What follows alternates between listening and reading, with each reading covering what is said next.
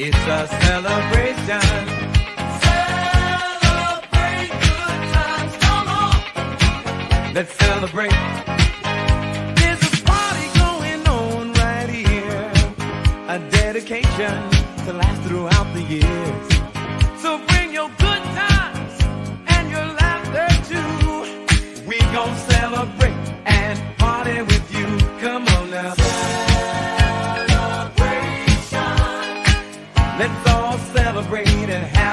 Time.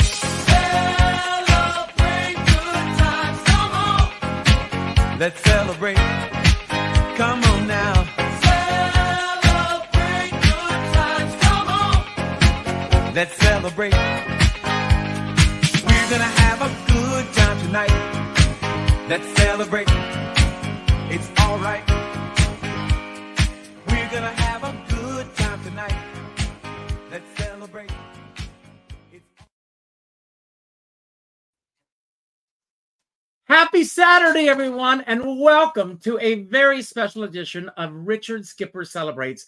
I am so excited about this show. Who or what are you celebrating today? David Maiocco, he is in the wings. He may even show up. You never know. Uh, Alan is here, and my friend Yvonne Picut is here from, uh, I think he's in Paris. So we're around the world right now.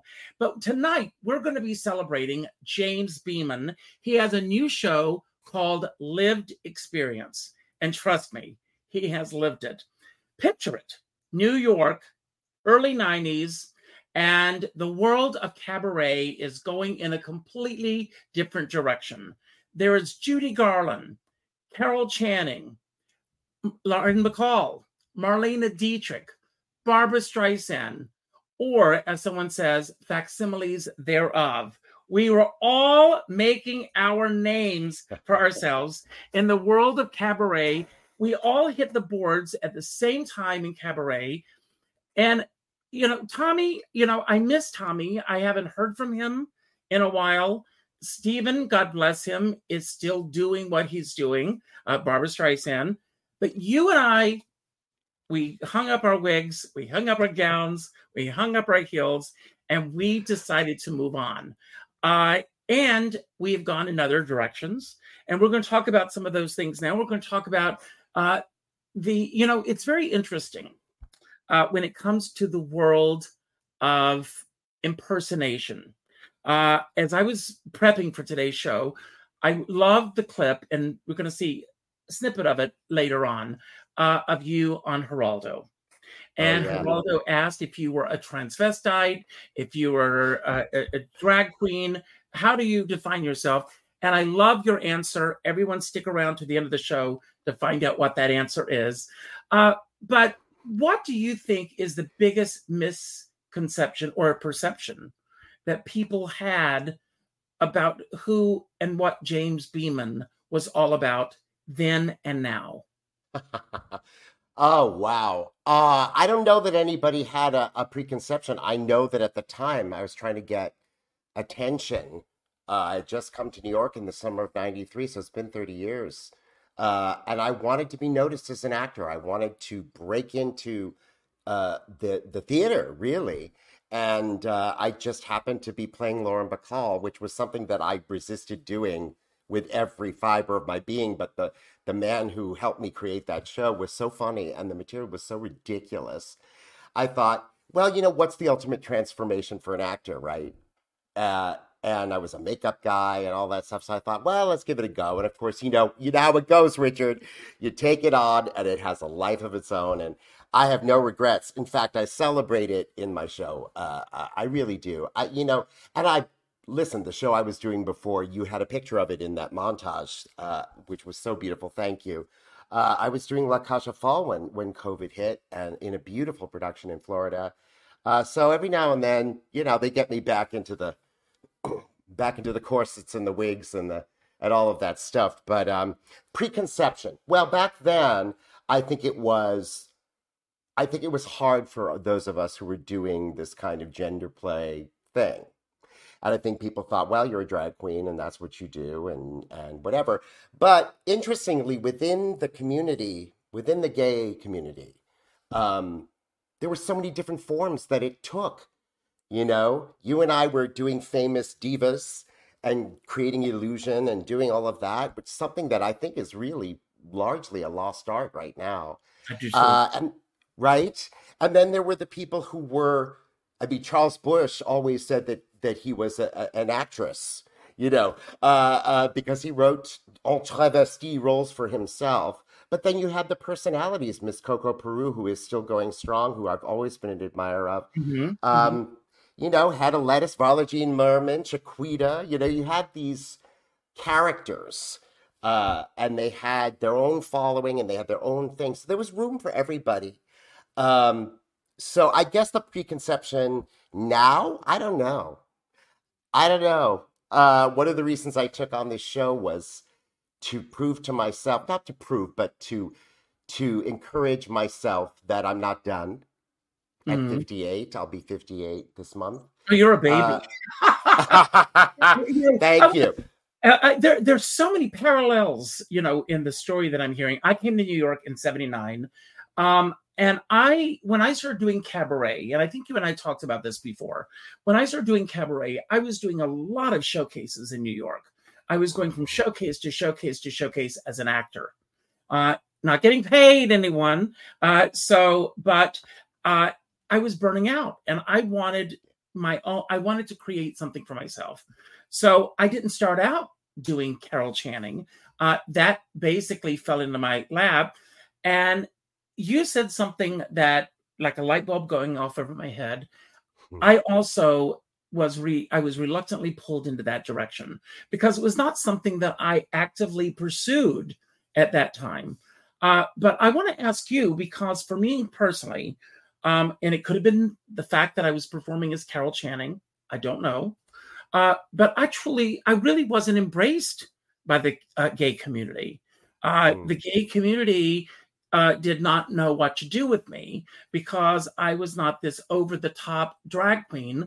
Over, although I was playing an over the top persona, I didn't make fun of her. I didn't put a spin on her. And you also, being an incredible actor that you are, you presented these icons exactly as we saw them on screen and on television. So, mm. did you have the same experience? Um, you know what? There's always going to be a faction in our gay male community. I mean, there's the acronym is so long now. I was saying we just had National Coming Out Day, and I said we don't. We have so many categories now of people, you know, uh, in this acronym. We need National Going In Day. I know. You know, uh, but uh, there's always been a faction that is very so kind of superficial, and they're really about the body beautiful and hooking up and all of that. And they just want to kiki and laugh and and stick some dollar bills down down some diva's cleavage, and they're not they're not educated in in the divas, uh, but there are many who are. and they're not just gay people. And that was my experience. Um, my experience of it was, and and you know what you and I did, even though it is seems not to be part of the culture right now, uh, but I'm sure it'll be back. Um, was something that they should have been familiar with because before I ever came along, there was Jim Bailey, there was T.C. Jones, there was um, Craig Russell, uh, uh, Craig Russell, the great Craig Russell. Uh, Jimmy James was already doing his thing, and the late great Randy Allen was my oh. mentor.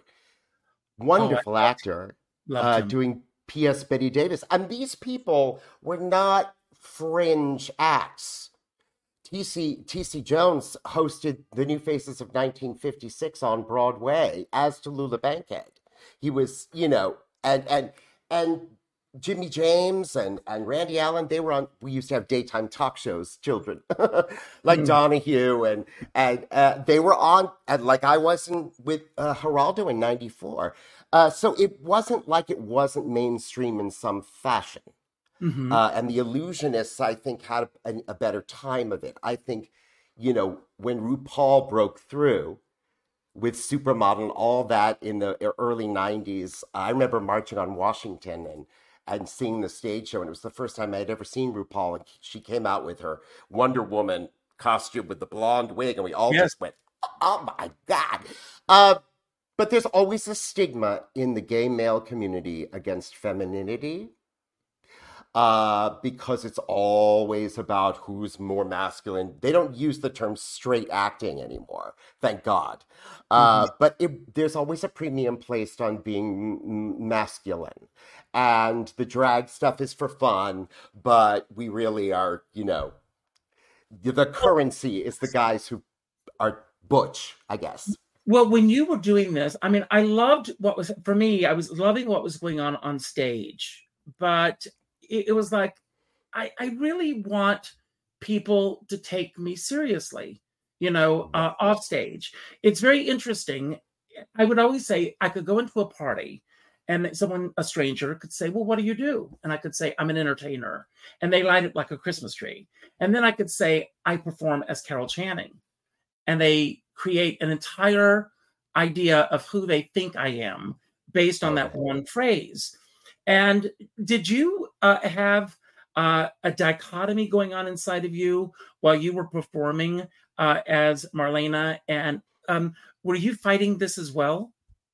Um, look, I mean, I think, you know, I came out in 1984 and I was in college. I was at Boston University studying serious acting. And it was a very big deal to be out. I don't think young people understand Mm-hmm. You know, I worked with Richard Chamberlain when I was on tour with Monty Python Spamalot.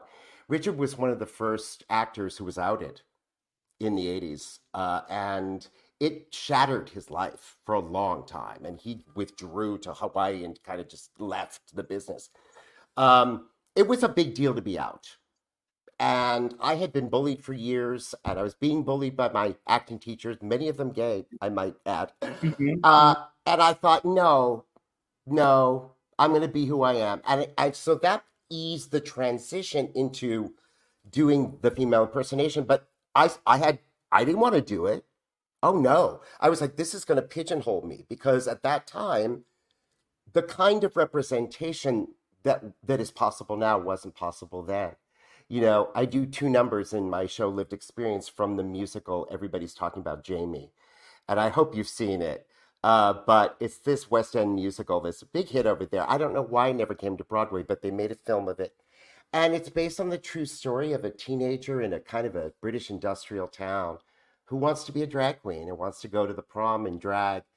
And it is the most, t- and I wept the first time I watched it because I thought, imagine if that had been there for me when I was a little gay kid. I mean, we didn't have that. So I think, yes, of course I struggled with it, but that made it all the more important to me. That especially Marlene Dietrich, because Lauren Bacall was a bit camp, but she was a bit camp. Uh, but the Lauren Bacall uh, stuff, the Marlene stuff was something I curated. I didn't want to just, I never worked in a mirror. I don't know how, what your Carol Channing was always uncanny, but I never worked in a mirror I studied her, immersed myself in her films, her Mhm. performances, her recordings. She had a huge, long career. Then I worked with David Maiocco, you know, and David would take obscure recordings of Marlene singing art songs in German from the 30s that are not in print, and he'd listen to them and he'd come back and play it. I know. Uh, so we so we were historians, we were archivists, we were dramaturgs, but we were also I was trying to create, I wanted to see if it were possible to be a male performer putting on a female character without it being for for laughs, without uh, just trying to be that person. And I think we're in a, a tough time now where you've got where where everything everybody has to stay in their lane apparently yes. and um, that's not who I am as an actor. I've always been the man of a thousand faces. You were very kind to show that montage, which, by the way, I kept getting older and younger and older. Yeah. You're- you're but Uh, know, but I like disguise, and I thought that was the craft of acting was to just im- disappear. You know, you do that. Mhm. But you, I mean, the Lauren Bacall show led to your working off Broadway. Uh, Yeah. Was it When Pigs Fly or Whoop De Doo that you actually went into first? What do you do? Whoop De They Doo. were in, yeah, they were going into previews, and I was playing Monday nights at nine at Don't Tell Mama, a complete unknown quantity for like three people. And somehow they found out about me, and the creatives, Philip George and Howard Crabtree, and the, the creatives of that show came and saw me, and they needed someone to cover nine guys in a musical review uh, and cover uh, uh, Tommy Femia, who was one of those nine, and he did a spot as Judy in the second act, and they needed a cover who had an impersonation. So they saw my show. They bought me a drink afterwards. They said, "You get, can you be here in three weeks?" I was living in Boston, and uh, I was like, "Okay," and uh, and I came and I and I was working at the Actors Playhouse uh, for three hundred and fifty dollars a week, setting up props and covering all nine guys. And and uh, Fred Barton and Peter Morris wrote a fabulous song for me to do in the event that I went on as Lauren Bacall, which I never did. Tommy never missed. Uh, but it ended up in my act for years. It was called Star Quality. And Well, uh, I mean, Fred well, let me ask you because Tommy Yeah. did leave the show. And I remember when Tommy left the show uh, to do the show that he did at the Blue Angel. Um, Were you still with the company at that time, or had you moved on? I was the first one to go. Uh, it, it created some a bit of uh, a drama for me, uh, but I I wasn't making enough money to live, and my ex was living with my mother, which almost killed us all. And uh, we needed to get him here, and we needed to get a place of our own. I was sleeping on a friend's floor, God bless him, one of my college friends, good friend. But I just wasn't making it, you know. And uh, I heard about auditions for the Blue Angel show, which was sort of a transplant of the Vegas La Cage Review, which had been there forever.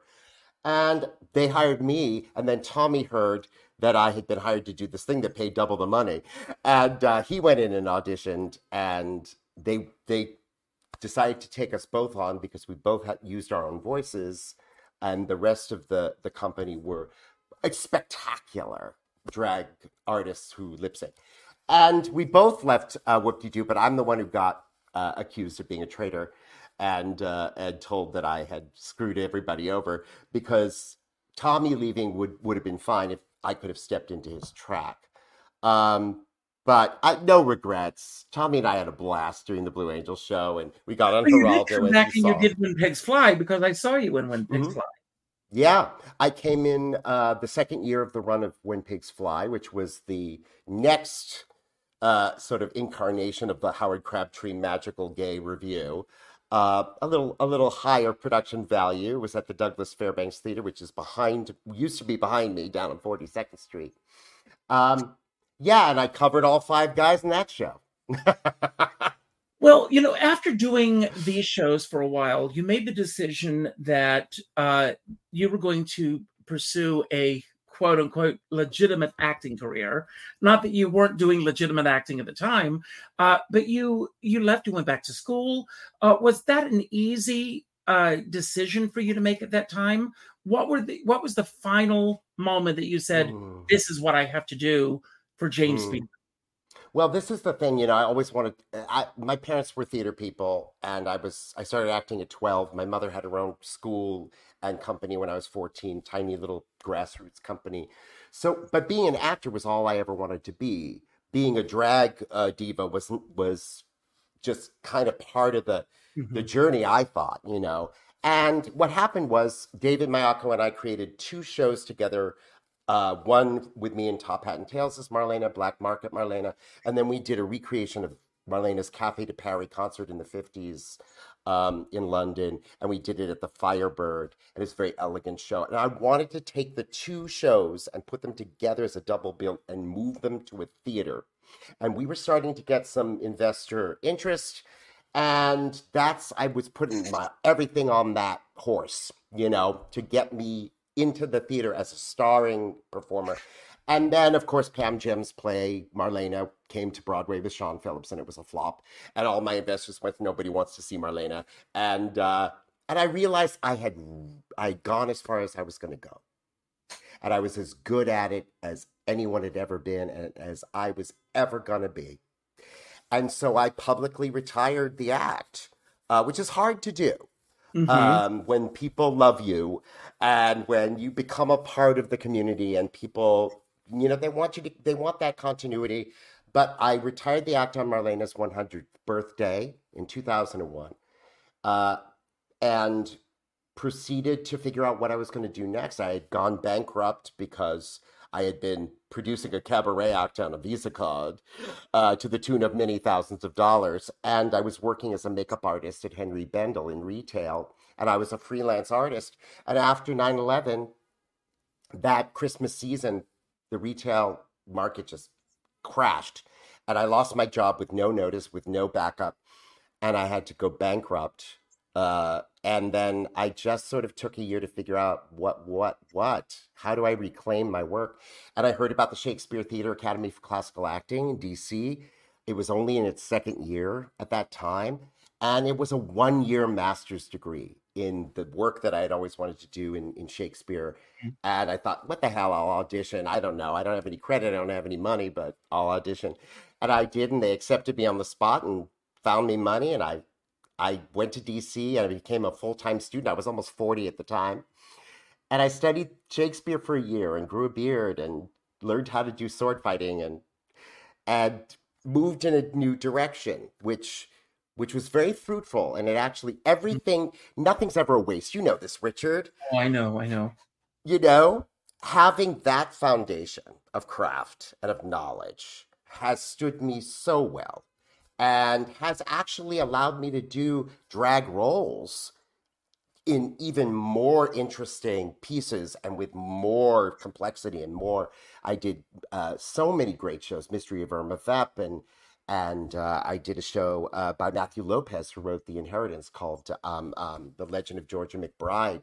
That just a few years ago, playing a veteran drag queen uh, that required real chops and um, no regrets. But I do know that the cabaret community that I was so much a part of, as as as you as well, thought that I was going, "Oh, I'm I'm too good for you people. I'm out of here," and that's not what happened.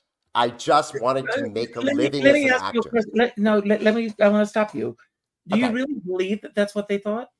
I know it is. I know some people thought that. But don't you People- feel that uh, it's? Uh, I think that people, first of all, the cabaret community is a fishbowl, and it's really crafted by four to five people. When you think about it, you and I can talk about that another time. but there are so many people who well i'll put it out there uh, i made a living for 20 years uh, performing as carol and the 34th annual cabaret convention uh, is coming up once again and i've Yeah. been doing this for 40 years and that's not all i do but i've never been part of the cabaret convention uh, have you performed in the cabaret convention No, and that, you know, back in our day when we were doing that stuff uh, full time, Donald Smith, who who ran the Mabel Mercer Foundation, he didn't he didn't think that we were legit.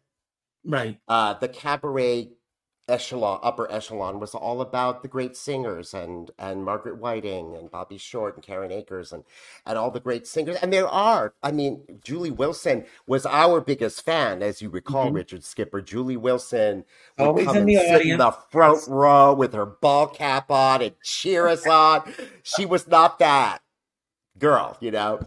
Uh, but yeah, they had a certain idea of what that was. But time times change, and uh, it's we lost so many clubs. I don't know about you, Richard, but every single club I worked at, except for Don't Tell Mama, God bless them, is gone now. I know, I know. I worked for almost a decade in the nightclub scene in New York, and it has vanished. A lot of it has vanished. So, yeah, it's very different now.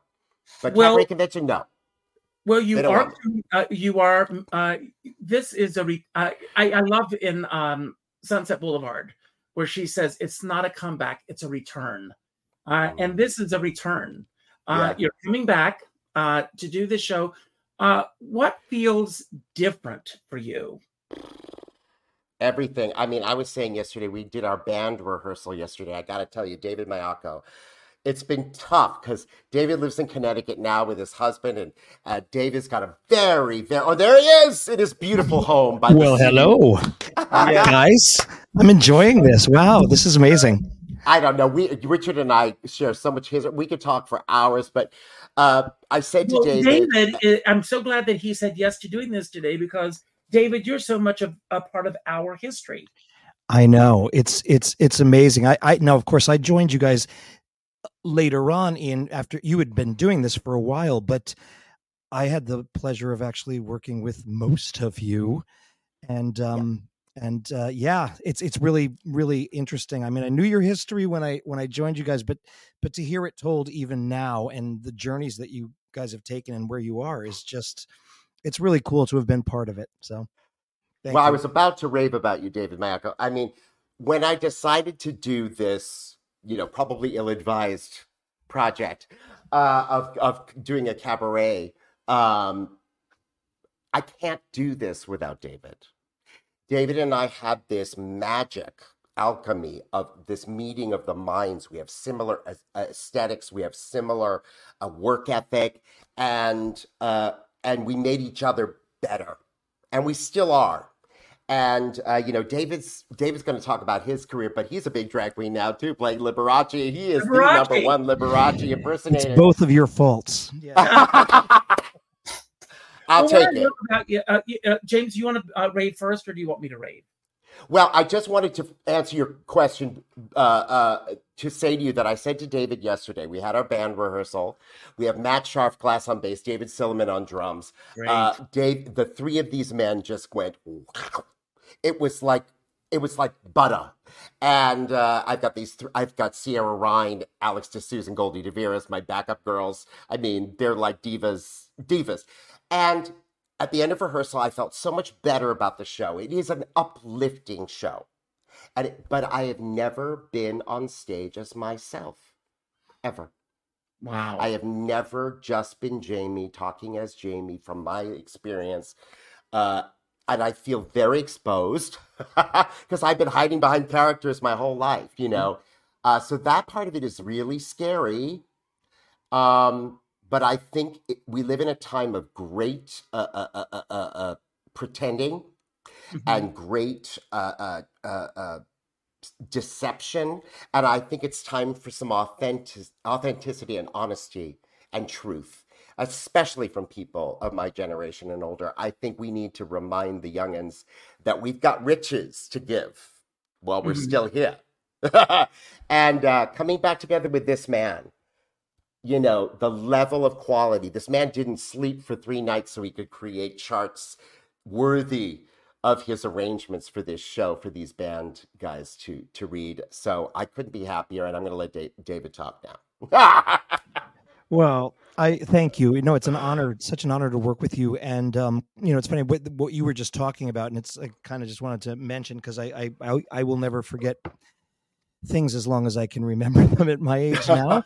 um, but Richard was of of of my guys, my girls. You you were my all my girls that I played for that I got to create magic with. um, and it was magic what all of you created for sure, and still do. But Yeah. Richard was the really the first one to sort of step out and do that scary thing, you know, on his own, and and and not not just play a character or or or the art that was his Carol Channing, you know, and and it's I, I it's amazing what you've done with it, Richard. You've just gone. Well, you know, so I far. appreciate your saying that. You know, I I feel you know perceptions. You know what we feel inside and how the rest of the world sees us. You know, it, uh, who was who was it that said, "Oh, what power the gift he gives us to see ourselves as others see us." Um, i- you know, I uh, I find that even it's been, believe it or not, it's been over almost twenty years since I last appeared as Carol. wow. See? and a lot of people still think of me as Carol. And they Um, should, no, but not exclusively. No, it's Because you're taken you've you've become such an incredible messenger of a positive message. But you were always that way, and Yeah. you're an incredible interviewer, and you're an incredible, uh, uh, uh, you know, advocate for for art and artists. I mean, so I just okay, I, I'll stop. But but what I was going to say is that I still feel that, and perhaps this is life, you know, perhaps this is something we all feel all the time, but I still feel that I am still having to prove myself. Uh, and that is, you know, perhaps both of you feel the same way. Hmm. Perhaps you don't. I don't know. I feel like I Definitely have to prove to myself more than to other people. Mm-hmm. I mean, yes, I feel very kind of, I'm, I'm very nervous about going out next week and getting on stages myself and singing with my own voice. And, you know, I, I sing in my over 40 keys, as Billy Porter says, you know, uh, and I, but I'm tapping in this show. I'm doing all kinds of things. And I've had a career as an actor in regional theater for the past 20 years myself outside of this circle of cabaret nightclub. They, I don't. I'm bringing so much experience and life and craft and all these things to to the stage. I don't know what's going to happen, but I will say that I I do Magic. feel like I have something Magic to prove to myself. well, it better be.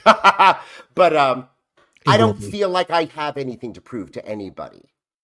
In fact, the reason I'm doing this is is to be vulnerable and is to encourage people to be themselves, warts and all.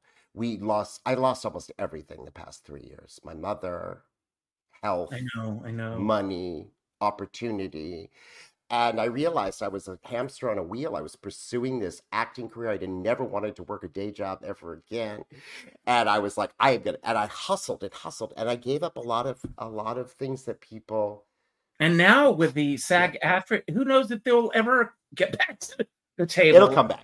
It'll come back. I But it's hope been so. Killing my coaching business. And But you know, David must feel the same way. I mean, you you walked away from musical directing to to and, and a lucrative day job I did. to pursue being Liberace and to being David, because David is a pretty terrific personality himself, which is on display. This is really kind of a duo show.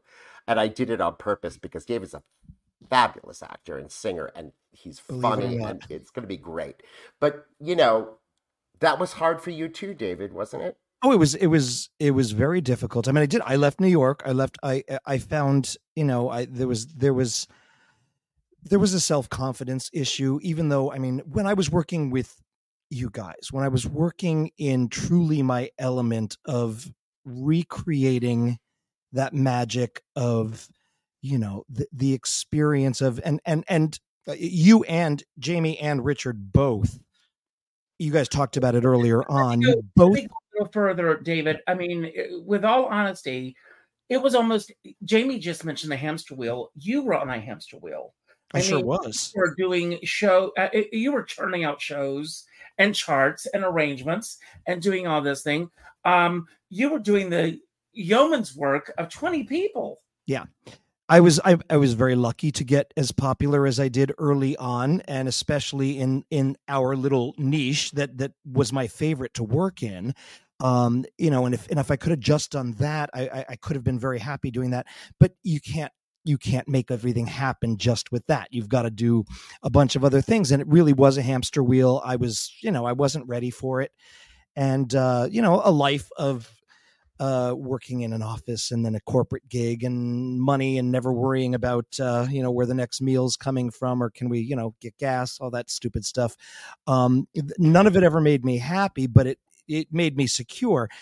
But you can only run and hide from yourself and who you are for so long before before this gets you the people who love you and understand you get you and sort of sort of call you back you know and and the, the liberace thing was really a dare i mean because i worked with all of you guys and it was so brilliant your work was so brilliant you all taught me something different. And there is a piece of every single one of you that I worked with as a music director in my Liberace.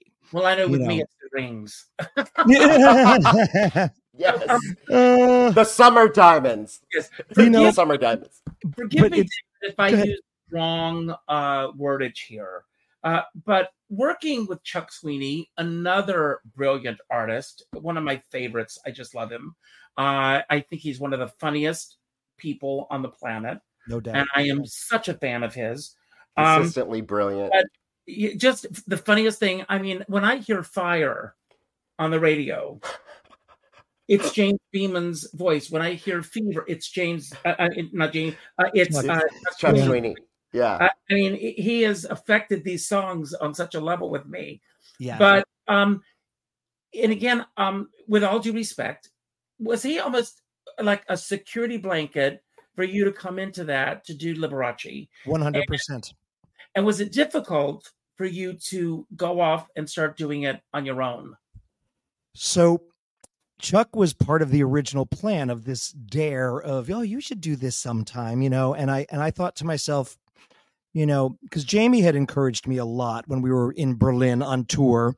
He was and- talking about it back then in 1999. Yeah, I was talking about it. And then, you know, a lot of people were pushing me to do it. And um, you know, the whole idea of Lee Liberace and Peggy Lee, and the fact that Chuck and I, because Chuck was um Tommy's understudy, and I will come back. He was his he was his his standby. He was a standby. He was not an understudy. He was a standby. And uh, he stood by except for one day and did two shows. Um, but we became very good friends because he was always on set. And uh, you know, and of course his Peggy is brilliant. It's just so brilliant. And he really was a security blanket as a friend, um, as as a good balance against because I really when I first started doing Liberace, now now it's really it's it's so much of me in it and not as not just Liberace, but when I first started, I really had the Jamie Marlene model. I only did things that he said, the way he said them, things he played, things like that. It was that sort of model. My crowd work was very much like like yours, Richard, where it was very much like, okay, I was I was I'm not as funny as you, Richard, with the crowd, but I, I'm getting better. But it was always respectful. It never pushed as far as it kind of does now. But um Chuck had that complete different take on this character. He's able to still, you know, that that's the brilliance of Chuck. He, there's the respect of Peggy, yet it is so far off in in, in you know in, in laughter land. It's belly laughs. I mean, he really just makes your sides hurt. He's that funny. And Um it's subtle. and and Subtle. Subtle. No, because it's all because it's all believable because it's all it really is authentic and she had some wacky years there of course but it is That's it. authentic you That's know why so- you have to study them and you have to go through that period of time where you're curating all the mannerisms and all the, the vocal ticks and all that until it's just a part of you. And Yeah. then you can Well, channel you, you both yourself. know, you know, it's it anybody, and I do mean anybody, with the right makeup artist, and James is one of the best makeup artists. oh artists. god yes Um, with the right makeup artist, you truly anybody watching this show can be made to look like any major Hollywood celebrity. yeah you, You can walk it on, stage, you can walk on stage, you can be that persona, but are you going to be able to hold the audience's attention for an hour or two hours in some cases? and right. that's the real rub with this. Yeah. Um, the other thing that I really love in this business, um, it, it was not just about me, and I know I can speak for you, James and David, uh, when I say this, of just being in the spotlight and saying, "Look at me, look at me, look at me." Um, it's about the whole collaborative process and everybody that comes together to make this happen. Um, I'll start with you, James. If, if you can talk about your collaboration with David and Mm. what's coming through, especially now with this upcoming show. Well, you know, my parents were theater people, and my mother started a theater company using a $250 income tax refund check with three kids to support and a mortgage. Um, so I come from grassroots where let's put on a show. My mother, if my mother wanted to do a production, she'd go, What can I sell? What's left to sell? Uh, so for me, cabaret was my aperture into New York because it's still, and I direct wonderful cabaret artists now, and it you got to be willing to lose the money that you spend because it's not about that. But you can create exactly what you want to create, and people come. David and I met uh, through because he was working with Tommy and doing such a brilliant, brilliant work with Tommy and others, and um, he started playing my Lauren Bacall show because because Sidney Myer loves my Lauren Bacall, and he was like wanted me to bring it back, and um, Ricky Ritzel had played the show, a bunch of people had played the show, and David and I started working. But it was when Erv Raible, may he rest, came to me and said, "I want you to do a Marlene show for 88s, but it has to be a brand new show." And I had this idea because you know Marlene pushed the gender thing; she invented all this stuff. Okay, uh, But, uh, the first. James, excuse me, where did he get the idea for a Marlene show? Had you talked I had already. No, I had already done one. Uh, the Blue Angel, just to truncate this little history if I can, uh, the Blue Angel Supper Club was owned by a woman who was a Marlene fan. So a couple of months into doing the show there, she said, you know, would you consider doing Marlene? I'll pay for a costume and a wig and we'll do a number as Marlene in the show. And as soon as I started to study her, I was like, this is an object lesson in s- subtlety and in just standing there and emanating a presence. And as you can see, I am not the subtle. so it was like an acting challenge. And I thought, well, gosh, let me see where I can go with this. I recreated her 1970s when she was an old lady uh, uh, concert with Burt Bacharach. I called it Queen of the World. I did it at Steve McGraw's, which is now the Triad, where we're opening next. Are you week. coming back? Yeah, 97 it was. And I got the Bistro let me Award tell them a story. Uh, James and I were on the Intrepid together um, Yes. with Tommy. Tommy Yeah. and we were on the Intrepid, and someone. Uh, this was when they had these huge cameras, and someone went to take a photograph, and they were standing in front of one of the speakers. And when the flash went off, it sounded like a bomb went off on the Intrepid. And without missing a beat, do you remember this, James? I without don't. without missing a beat, James said, "I was in the war." and you were you were you were so calm because everybody jumped and you did not even flinch and you were there and you that line came out and it was one of the funniest things i think i've ever experienced So committed. Well, you know as well as I do. You know they get in there. It's hard to get them out. You know those those ladies. Those ladies they become part of your DNA. You know. But David and I met. Uh, uh, uh, we met with this idea of me, a male actor, doing a female character in a male costume. And I wanted to do a show that was completely sung through, where the songs told the story. I wanted to recapture an era of the 30s and the that sort of cabaret, dark, sort of cabaret, mysterious kind of atmosphere. And David, his ear is impeccable. His artistry, his his just his technical mastery of what he's doing on the piano is brilliant. And we pushed each other for authenticity and truth, but we also created a whole backstory that never got articulated uh, in any sort of a verbal way in the show. And Marlene and hi and her piano man had history. And when you watch video now, when I watch video of us together, it's all this low level, sort of subtle storytelling that's going on. We just had a connection uh, Now, as artists. remember. Um, did you have an outside director for that show, or was it just the two of you? No, never had a director. Uh, I love directing people now, and I've got a beautiful friend named Ann Cooley, who was a former Rockette, who now does shows for MGM and is a director and choreographer in her own right. She's providing me with some outside eye, but I know. I, I don't know if it was my audacity. I've always had a bit of an ego. I'm a little short terrier with a Napoleon complex. But I also didn't want to do an outside in because I felt like Marlene, for me, I had to feel it.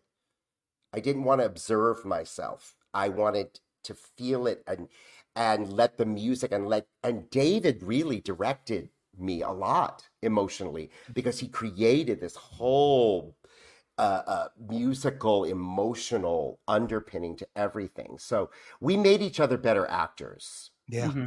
yeah, we really did. What about you as Liberace? I mean, you know what you're doing. You've got the instincts; they are all there. But do you have an outside director directing you? So Chuck was really, you know, it's funny because I, I thought it was going to be easier than it was. You know, I thought, okay, the music, I'll learn the music. That's fine. And as we started rehearsing, Chuck would subtly just turn to me and, and say something as Peggy. And then he'd say, Well, answer me as Lee. And I'd be like, Oh, no, no, no. We'll get there. I, I, I got it. I know what I'm going to do. I know what I'm going to do. Literally just scared and hiding from having to do it. Um, and so he was very kind and gentle in his sort of prodding of, okay, um, we need to get you actually. Yeah, it's all fine and good. You can play the arrangements. It's all fine and good that you can do the accent and quote lines. He said, but we need to start having you like breathe and do this. He was very instrumental in that and he was very subtle. He could have been more harsh on me. I would I, I, would have appreciated that, but it's okay because I got there. I, I, I finally did a play. There's a book play, and I got cast to do it in a bunch of regional theaters. Um, and I've worked with a bunch of different directors, and they were the ones who really helped me because like jamie said too it's like it's very it is hard to do that sort of outside in thing you really want to feel it and I, and I, know now when i'm doing it when i feel it it's better but it's always good to have that outside eye everybody should know that and uh, you know that you really you need that outside eye you need somebody to just sort of you know help that because you can get really lost in uh, the most mm-hmm. brilliant people get really lost in mm-hmm. the creativity. I mean, the one thing that you know that we definitely all have is about making sure that our audience is happy and that we're giving to our audience and that that's the only reason we're there anyway. And some of the greatest directors I worked with work from an audience perspective only. They're like I'm sitting here watching you as an audience member. Did I get it? Did I understand it? Did that make sense? Nope. Do it again. Okay. You know, things like that. So yeah, it's, it's, you know, it's, it's, it's tough, especially even, even with hair and makeup. You know, when I did that movie, when I did the Army of the Dead thing, they let me do my own makeup. I had, I had a Marie, Larkin, who won the Emmy Award for Behind the Candelabra, was the hairstylist on that particular film by coincidence. So I am wow. wearing one of Michael Douglas's wigs in that film. But the makeup I did myself because and they offered the makeup department was going to do it for me but i thought mm, i don't know that they know that my face is wider here than liberace's and, and i this and that so it's it's it's tricky when you do something like that you know but I, I you know again i i like you guys I, I didn't have the length of career as an impersonator as as you both have um, but I'm already branching into doing stuff on my own again. Um, a little bit of Liberace, a little bit of me, and David is not going on stage without a director. We've already had that conversation. So, you know, I mean, to anybody who's watching, yes, directors are very, very, very important. And um, you got some really good ones uh, right in this little screen right here. So, so. speaking of directors, James, do you want to break the news? Yeah, let's do it. um, you know, what a director can do for you, aside from mirroring back at you, can also push you. Uh, I, my mother had great instincts. She ta- she she bestowed them on me. I have performers that I'm working with now, who I just know where they want to go, and they're afraid to go there. And I go, how about trying that? and I have a rule, right? My rule is you can say no, but you have to try it once. You can't say no right off the bat. You got to try it and see because people sometimes don't know, you know. Uh, but I am I'm like beside myself over this uh, sharing this news with you guys. Um, I have directed some spectacular people, um, but this is going to be so special. I am going to direct Richard Skipper's new solo show Yeah. on the other side of uh, all of this that he's created. Uh, so we're breaking it tonight. Uh, I'm honored to be asked, Richard, and I and I love Well, the you know, person I- you've become, and I and I. I can't wait. I can't dig wait. And uh, you know, it's when uh, before COVID, um, when I when I was celebrating my 40th anniversary of arriving in New York, I went to St. Uh, Luke's on 46th Street, and Jay Rogers was my director. And uh, and I called Jay, and I said, Jay, you and I have led similar paths. We're both Southern boys that came to New York and went down our uh, created our own careers. Um, and he was the perfect person for that. But, and I'm glad you said what you said because I am ready to say, push me, push me outside of this comfort zone that I'm in, and uh, and push me to that next level. And uh, and I, you and I, because we've led similar paths, uh, you know, you walked in my shoes, literally. Different size, through- but yes. different size, but we've we've gone down the same path, and I need someone who has that sensibility that's going to be able to be there on both shoulders as the devil and the angel to say this is where we need to go with this. So thank well, you. I, I, I hope that I can provide that, but I think the thing that I try to provide the most, and I'm so excited to work with you because you're such a seasoned mm-hmm. person, an experienced individual with so much. This is one of the reasons I decided to do lived experience. Okay, first of all, the term lived experience is redundant in my view. What other kind of experience is there? I mean, hello. Uh, and I realized that. James, a lot of people do not live a lived experience. Oh well. That's the truth. But isn't but True. see that is the what we've what we've done in our lives and the worlds that we've we've passed through and the creative challenges that we've met and just life. I mean, the past three years almost destroyed me. I mean, truly. I'm, and I I know a lot of people have that experience. And I thought, you know, one of the things I say at the top of my show is we're still living, so let's have an experience. Yeah. So what I would hope to do for you, and I don't, we haven't even cracked up of what kind of material, what what stories, what I you want want to you do. to I want you to get your lived experience on its feet. I know I got to get that show done, but um, we begin to talk. Yes, yes, yes. I No. just feel like Mm. if I do push you, it'll be like any of my other uh, artists that I've worked with. It'll be in the direction that you want to go, but you're afraid to say it. Mhm. You're afraid to go say, "I want to go here." Like what I'm doing in lived experience, I'm not. I'm not asking for a medal for bravery, okay? But to get up on stage and to do a little tap dance and to sing in my own voice uh, after doing i just played Fagin and oliver this summer you know it's Oh. it's very easy to talk like that but it's different to Well, be I think I want to talk about that for a moment. yeah Um, yeah yeah but you and I have something in common uh, beyond everything that we've talked about, and that's our love for Goldie DeVere. And Goldie and I were, we had talked about going to see you. I was going to surprise you. And then almost the entire company gets COVID, i know and you had to shut down the show early. What This did that the- do to you psychologically? well it's horrible and i talk about it in the show you know uh i i was playing La Cage aux Folles it was the first role i'd ever leading role i'd ever been offered without an audition from people that i loved who i built relationships with. We made it through one week of performances and went into lockdown. And then i didn't work again for two years. I did a show last summer up in massachusetts. And then Fagin and oliver this summer out in sharon connecticut was the first thing i'd done since then. And my dream uh, one of my dream parts.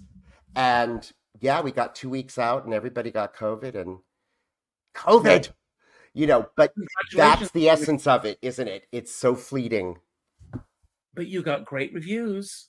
I loved it. I loved every minute of it. And those children working with those kids, they were me at that age. You know, uh, we had a, a young woman named Phoebe, a 13 year old girl, uh, uh, playing Artful Dodger and just chewing it up. And she's got the instincts. She's got an actor in her. And we had mm. such fun together on stage. And I, I just feel like I don't know about you, Richard, but you're so wise and you and you're so encouraging to people, and you, you know, and David is as well. I mean, the way he interacted in our band rehearsal yesterday with seasoned people, the the shorthand, but also just the encouragement. That's what we're supposed to be doing at this time in our That's lives. what it And- is. Yeah. yeah, That's how and you young get- that's how people you are get being good. encouraged to tell us to shut up and go away. And I, I no, we've got so much to bring, right? Mhm. Well, Yeah, you- the show, the, it- it- anybody who does come see this show is going to get to see quite a few seasoned people on stage having the time of their lives like children. I mean, there's such great message in this show. There's so much, it, but I gotta say, it's it's you know, to me, as far as acting is, acting is like is it, for me, it's like it's like children. You you you you create something, you believe it, and so it is, and you do it. Uh, You know- quickly, I mean, both of you can weigh in on this. Uh, you have three incredible backup singers, Mm. and they are all seasoned artists in their own right. and I've directed all three. And, Yes. and Goldie and I, Goldie DeVere and I have been friends for 26 years. We met selling cosmetics at Henry Bendel in '98, and uh, and The Notions one of- counter. she's oh yeah at the at the Notions counter. Uh, she is one of my my core friends. She is a beautiful soul. Alex DeSuze and Sierra Ryan. I've directed both of them in their solo shows. They can sing anything and do anything. And believe me, we are not taxing their abilities, but they're just doing me a favor and coming and singing some backups on our opening and our closing, both of which are going to be a party. They are Um, literally sunshine on the set. Like, Oh. th- like literally, it's it's it's it's roof off with sunshine and gold and voice, and it, it's it's really exciting. I mean, we got It's to hear them all for the first you time yesterday. Yeah, yeah, and all of us in the same room yesterday. I mean, David and David Silliman, who's this incredible percussionist and Oh, drummer, he's and yeah, I mean, it's Brilliant. And he's, I mean, I dreamed of sense of humor. bongos in my opening number, and he's playing. Oh my god, he started playing, and I was like, like my my love for this work. I know is still intact because it's other people's brilliance that just lights me up. And you know this, Richard. You do you mm-hmm. celebrate people. Yeah. I mm-hmm. those and Matt Scharfglass on bass. He is the, I mean, he is sine qua non, and he's not he's not bad on the eyes. Well, I was And you know, say, but it, it's really difficult to look at him. I know, right? terrible. But I hate how just- close he was to be in the studio yesterday. I, I wish he had moved further away. I know, I know. Everybody was like, "Woo!" Yeah, So- but but like just watching people who have all of that craft at their fingertips, but really just wanting to do something together and bring out the best in each other. Dave is a great leader. I know that he's his performance career is paramount to him, but this work that he does as a musical director, arranger, it, as a player, as a pianist, he's he acts with you, he lives with you through the songs. I would I trust him implicitly and I'm so grateful to him. But just to be in a room full of people, I want people to come and see the show. I want younger people to come, but I created the show for people of a certain age who Well, think that I they're want to say done. You're not done. I love you both, and we could go on forever. But I, I I'm going to give my final word, and then I'm going to turn it over to you, David, and then James, you will have the final word, and then we will end with uh, another clip, uh, a celebration of your show. Um, Yes. everyone, uh, James. Speaking of getting older, he's getting younger. Uh, his birthday is the 26th. He has a show at 9:30 that night, and that's the night I'm going to go because I want to be there for your birthday. Uh, and if anybody wants to join my party, uh, just reach out to me and let's go together and let's have a good time and let's Please. celebrate James and David and everyone else on that incredible stage at the Triad. Um, I end every show by telling everyone to go out and do something nice for somebody else without expecting anything in return. Go to your Facebook friends list and reach out to the eighth name that pops up and reach out with a phone call. not an email message, not a text message, not a private inbox message, a phone call, and let that person know how they've made a difference in your life. Tuesday night, I went to see the wonderful Ava Nicole Francis, who was phenomenal. I was at her show, and Lisa Vigiano, sitting at the next table, came over and grabbed me and said, Oh my God, Steven Lutvak has passed away. And it was a shock, a year older than I am, an amazing talent, an amazing friend, loved, loved, loved everything he brought to the table. And the next day, I see people posting photographs. I see people posting their favorite memories of him. And I thought, this would have been nice if he had seen this a week before. And we can't do that for everybody every day. But if you pick one person to do that for, it's going to make a difference in terms of how we are dealing with each other. There's a lot of hatred going on in the world right now, but as I, a lesson I got from church last Sunday is that we are all a cornerstone, and we are all the cornerstone of ourselves, our friends, our families, and yes, even our foes. So reach out and love everyone. As my dear friend Sean Moniger says, we're all in the same storm, but we're in different size boats. And I always say, I don't care what size boat you're on, as long as you have a skipper by your side. and with that, Ah, I'm going to leave the screen. And David, it's all yours. Well, guys, thanks for watching. This is it's always an honor to be part of of Richard's show, and thank you, Richard, for celebrating all of us. I mean, you you just have done it a million times. And on the eighth person on my Facebook list here is mm, Richard Skipper. I guess I'm calling you in a little bit. Not a text message, not an email. You're getting a call, guys. Treasure all the relationships that you've made in your life you know i mean I, I this is this is one of the biggest joys to me that i got to spend this time on the air with you all and with richard and jamie who i've known for over 20 years. You know time goes. Treasure them. They're important. They matter. They make you who you are. They continue to validate who you are.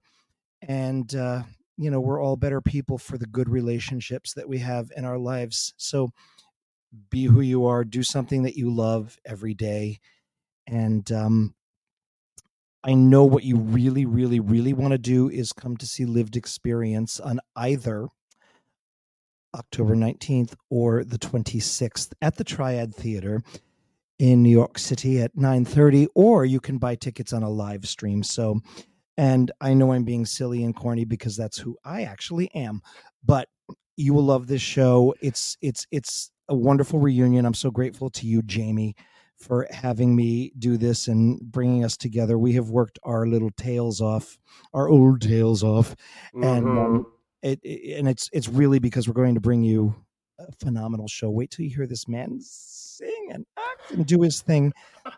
Thank you guys for having me on this. I kind of crashed the party, but I was so happy to. And I love all you guys who are watching. Really be yourselves, be true, be authentic, be honest, do something great. Love that, David Maiocco. You guys, anytime you get a chance to see him as Liberace, whether it be with the the Piano Men show that he con he does these huge concert stadiums with all these wonderful pianists, or whether it's this well, you can't go to the the farewell of uh, Liberace and Peggy Lee out in Palm Springs because that's sold out. Uh, but keep an eye out for him. And all I can say to David is, you know, it's been tough logistically. Most things are uh, difficult these days to get together, but I I'm so deeply grateful for that collaboration. That just the magic comes back when you have that kind of history with someone. And all I want to say to people about this show is I put I took the dates back in March because I wanted something out in front of me to create and to work towards.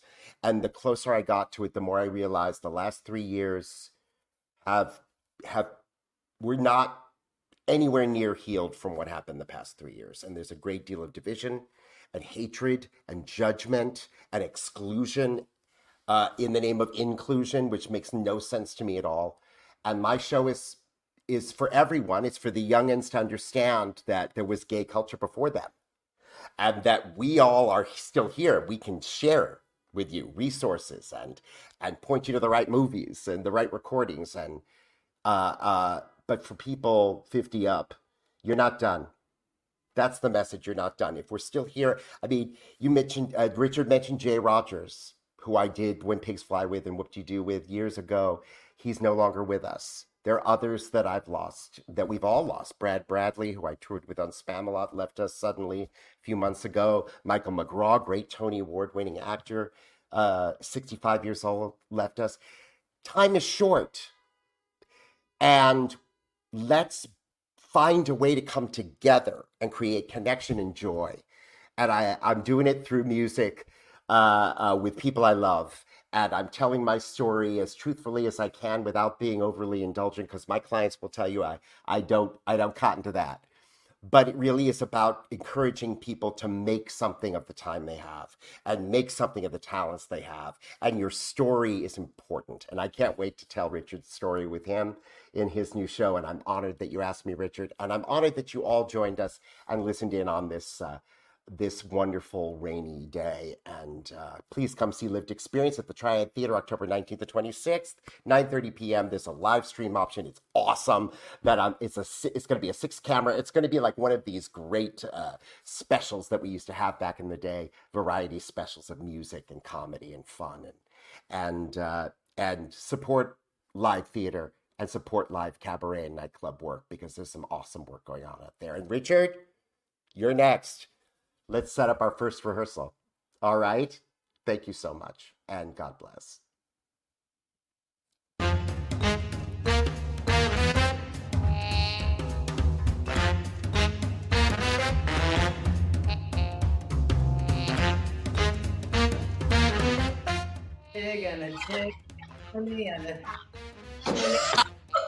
Yes!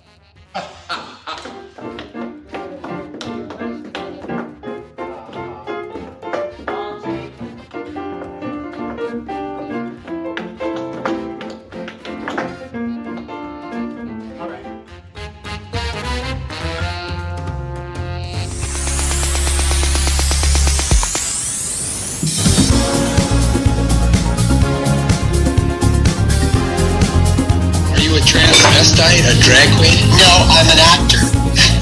I don't dress like this to dust.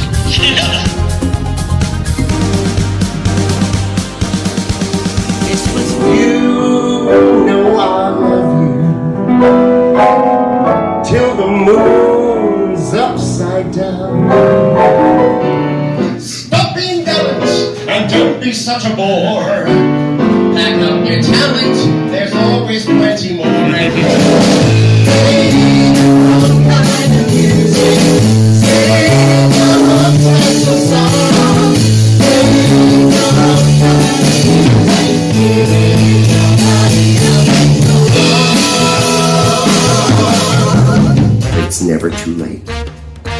Even though our confidence and our optimism have been sorely tested the past few years, let me tell you, there's much more ahead. And we can start again. We can blaze a new trail for ourselves. And that's the message of my show. For young and old,